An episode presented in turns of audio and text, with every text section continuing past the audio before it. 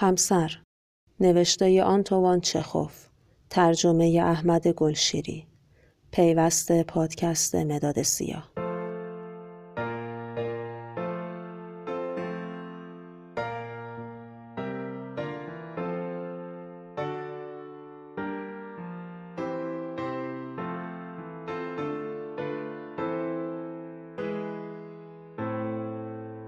دکتر گفت به نظرم بهت گفته بودم میزم و تمیز نکن. وقتی میای تو اتاق میزم و تمیز می‌کنی چیزای من گم و گور میشن. اون تلگرام چی شد؟ کجا گذاشتیش؟ بیا پیداش کن.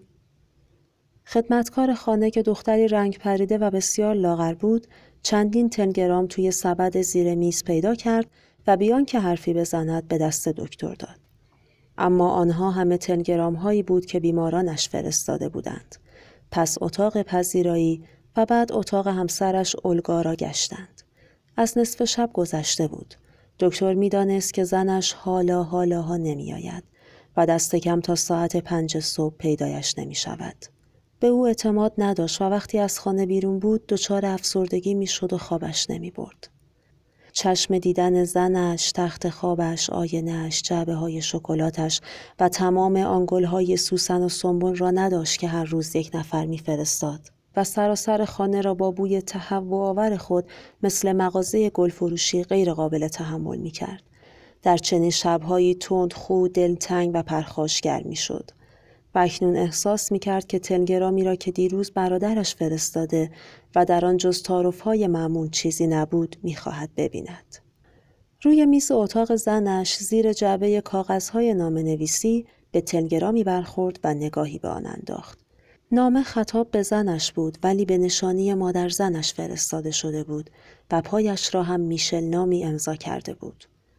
دکتر از موضوع نام سر در نیاورد چون به زبان خارجی احتمالا انگلیسی نوشته شده بود. میشل کیه؟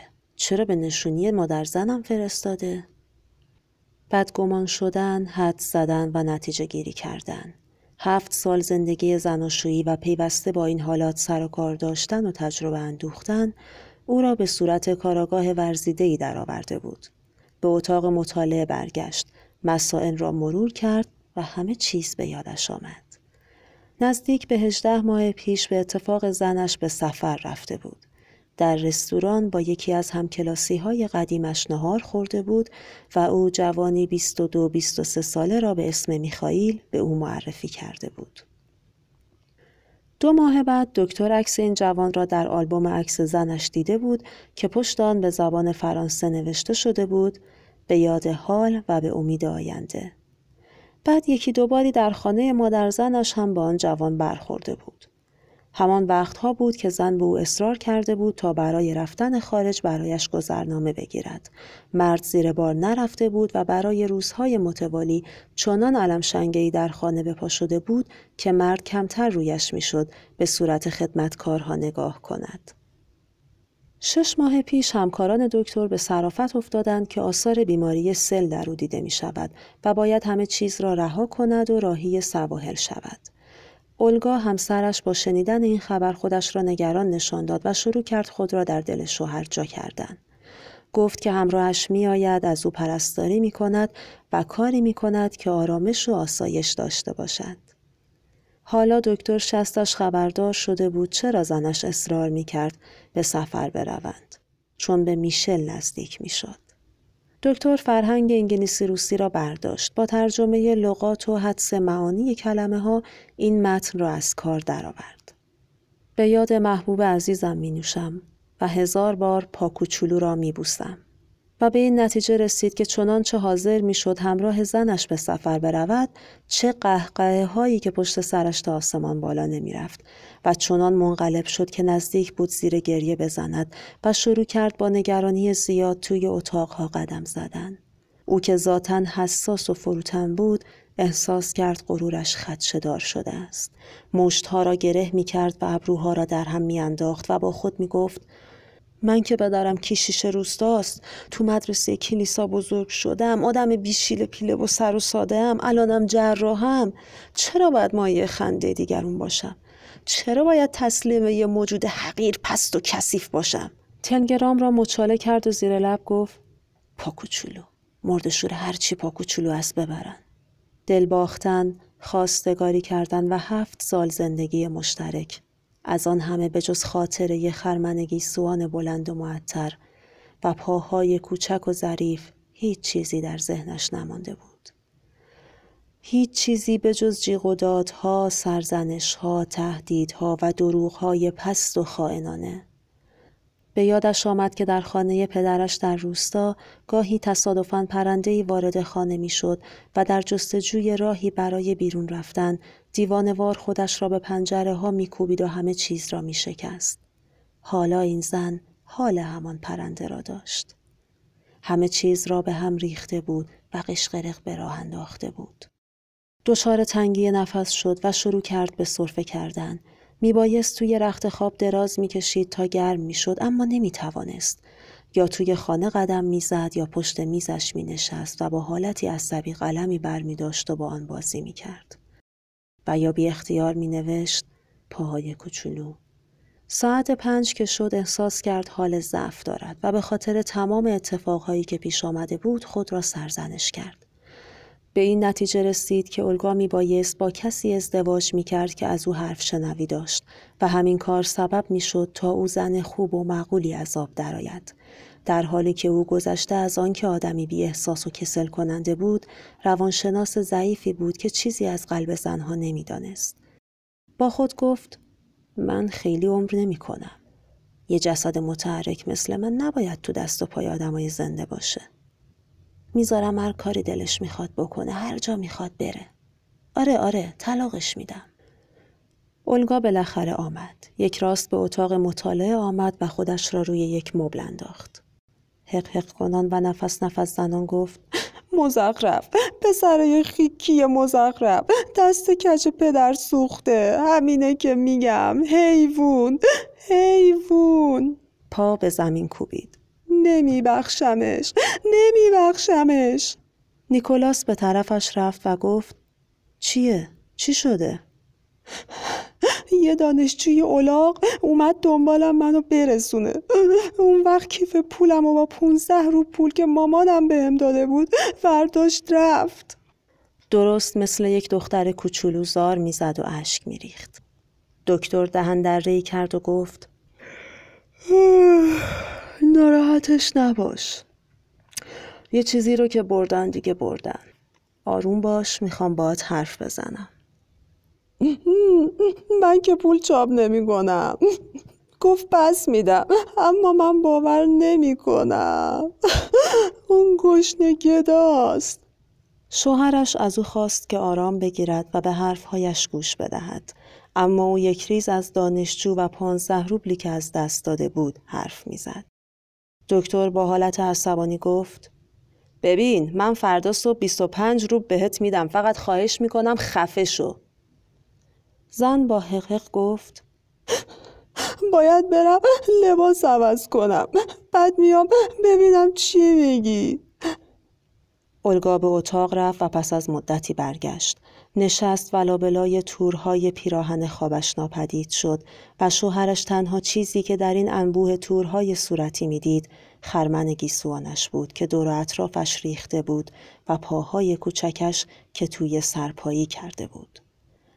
زن همانطور که روی صندلی گهواره‌ای می‌رفت و میآمد گفت خب موضوع چیه؟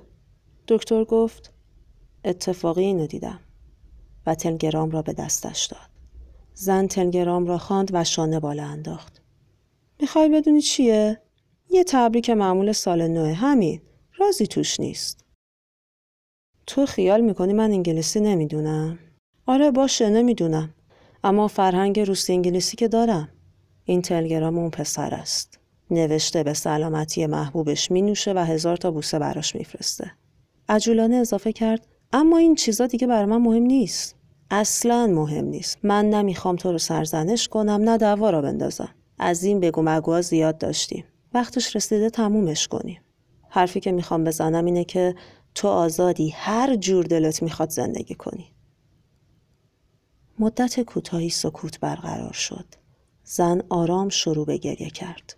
دکتر گفت تو رو آزاد می‌ذارم تا دیگه نخوای ظاهر سازی کنی و دروغ بگی. اگه اون جوون دوست داری خب دوستش داشته باش. اگه می‌خوای بری خارج پیشش برو. تو جوونی سالمی. من مریضم. من دیگه زیاد تو این دنیا نمیمونم. می‌خوام بگم خب دیگه فهمیدی چی می‌خوام بگم. آنقدر منقلب بود که نتوانست حرفایش را ادامه دهد. زن گریان و با لحنی ترحم انگیز تصدیق کرد که میشن را دوست دارد و بسیار مایل است که راه سفر خارج را در پیش بگیرد. آن وقت آهی کشید و گفت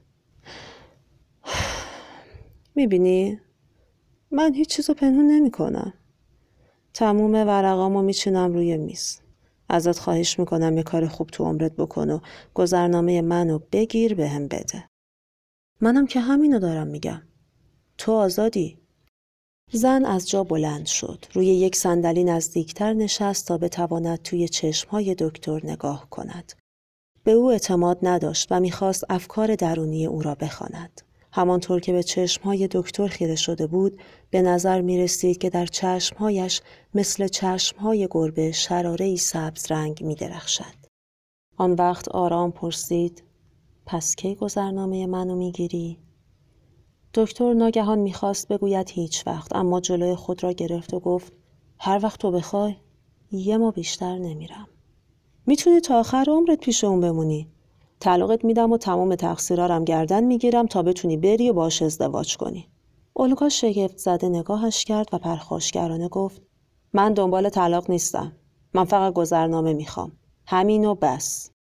دکتر که رفته رفته داشت از کوره در می‌رفت گفت یعنی چی طلاق نمی‌خوام؟ خیلی زن عجیبی هستی. اگه واقعا بهش علاقه داری و اونم دوستت داره چه چیزی بهتر از اینه که با هم ازدواج کنید؟ اونم تو این موقعیتی که شما دارید. از این همه پنهونکاری راحت میشین. زن از جلوی دکتر کنار رفت. حالتی کینه جویانه و شیطانی در چهرش نقش بست و گفت که اینطور حالا فهمیدم چه کلکی می‌خوای بهم بزنی. از من سیر شدی می‌خوای منو طلاق بدی از شرم راحت شی اما من اون احمقی که تو خیال می‌کنی نیستم کور خوندی من نه طلاق می‌خوام نه از پیشت میرم این خیالا رو بنداز از سرت بیرون پس ترس اینکه دکتر جلوی حرفهایش را بگیرد به سرعت اضافه کرد اولا می‌خوام موقعیت اجتماعی رو که دارم حفظ کنم دوما من 27 سالمه اون فقط 23 سالشه به یه سال نکشیده از من سیر میشه و ولم می‌کنه دیگه خدمتت بگم فکرم نمی کنم که علاقم به اون زیاد دووم بیاره. اینم جواب من. اینا رو گفتم که بدونی. من محکم سر جام نشستم. دکتر پا به زمین کوبید و با عصبانیت گفت پس پاشو از این خونه برو بیرون. اصلا خودم میندازمت بیرون. تو خیلی پست و کثیفی خیلی. زن گفت خواهیم دید و از اتاق بیرون رفت. بیرون آفتاب همه جا را گرفته بود اما دکتر همچنان پشت میزش نشسته بود و بی اراده چیزهایی می نوشت. آقای عزیز پاکوچولو سپس از جا بلند شد دور اتاق قدم زد جلوی عکسی که هفت سال پیش کمی بعد از مراسم عروسی گرفته بودند ایستاد و مدتی با آن نگاه کرد عکس خانوادگی بود پدر زنش بود مادر زنش بود و اولگا که آن وقتها 20 ساله بود و خودش هم در نقش شوهری جوان و خوشبخت. اجزای صورت اولگا مانند مادرش ریز و پرخاشگر بود اما گستاخانه تر و چشم نوازتر. روی هم رفته هرزگی از آن میبارید. دکتر در عکس آدمی افتاده ساده لوح و بی نهایت پاک بود. لبخندی صمیمانه کودکانه و حاکی از خوشخلقی بر چهرش نقش بسته بود. از قول خواننده ترانه‌ای زیر لب می‌خواند بهتر آدم عاشق بشه و شکست بخوره تا اینکه رنگ عشق نبینه. بعد با شگفتی تمام از خود پرسید که چگونه او فرزند کشیش یک روستا که در مدرسه روستا بزرگ شده و آدمی سر و ساده بیشیل پیله و رو کراسته است. اینطور حقارت آمیز خودش را تسلیم یک چنین موجود رزل دروغگو آمی و پستی کرده که هیچ سنخیتی هم با او ندارد. ساعت یازده صبح روز بعد که دکتر کتش را پوشیده بود به بیمارستان برود خدمتکار پا به اتاق مطالعهش گذاشت. چی شده؟ خانم از خواب بیدار شدن. میگن اون 25 روبلی که دیشب قولش رو داده بودین بدین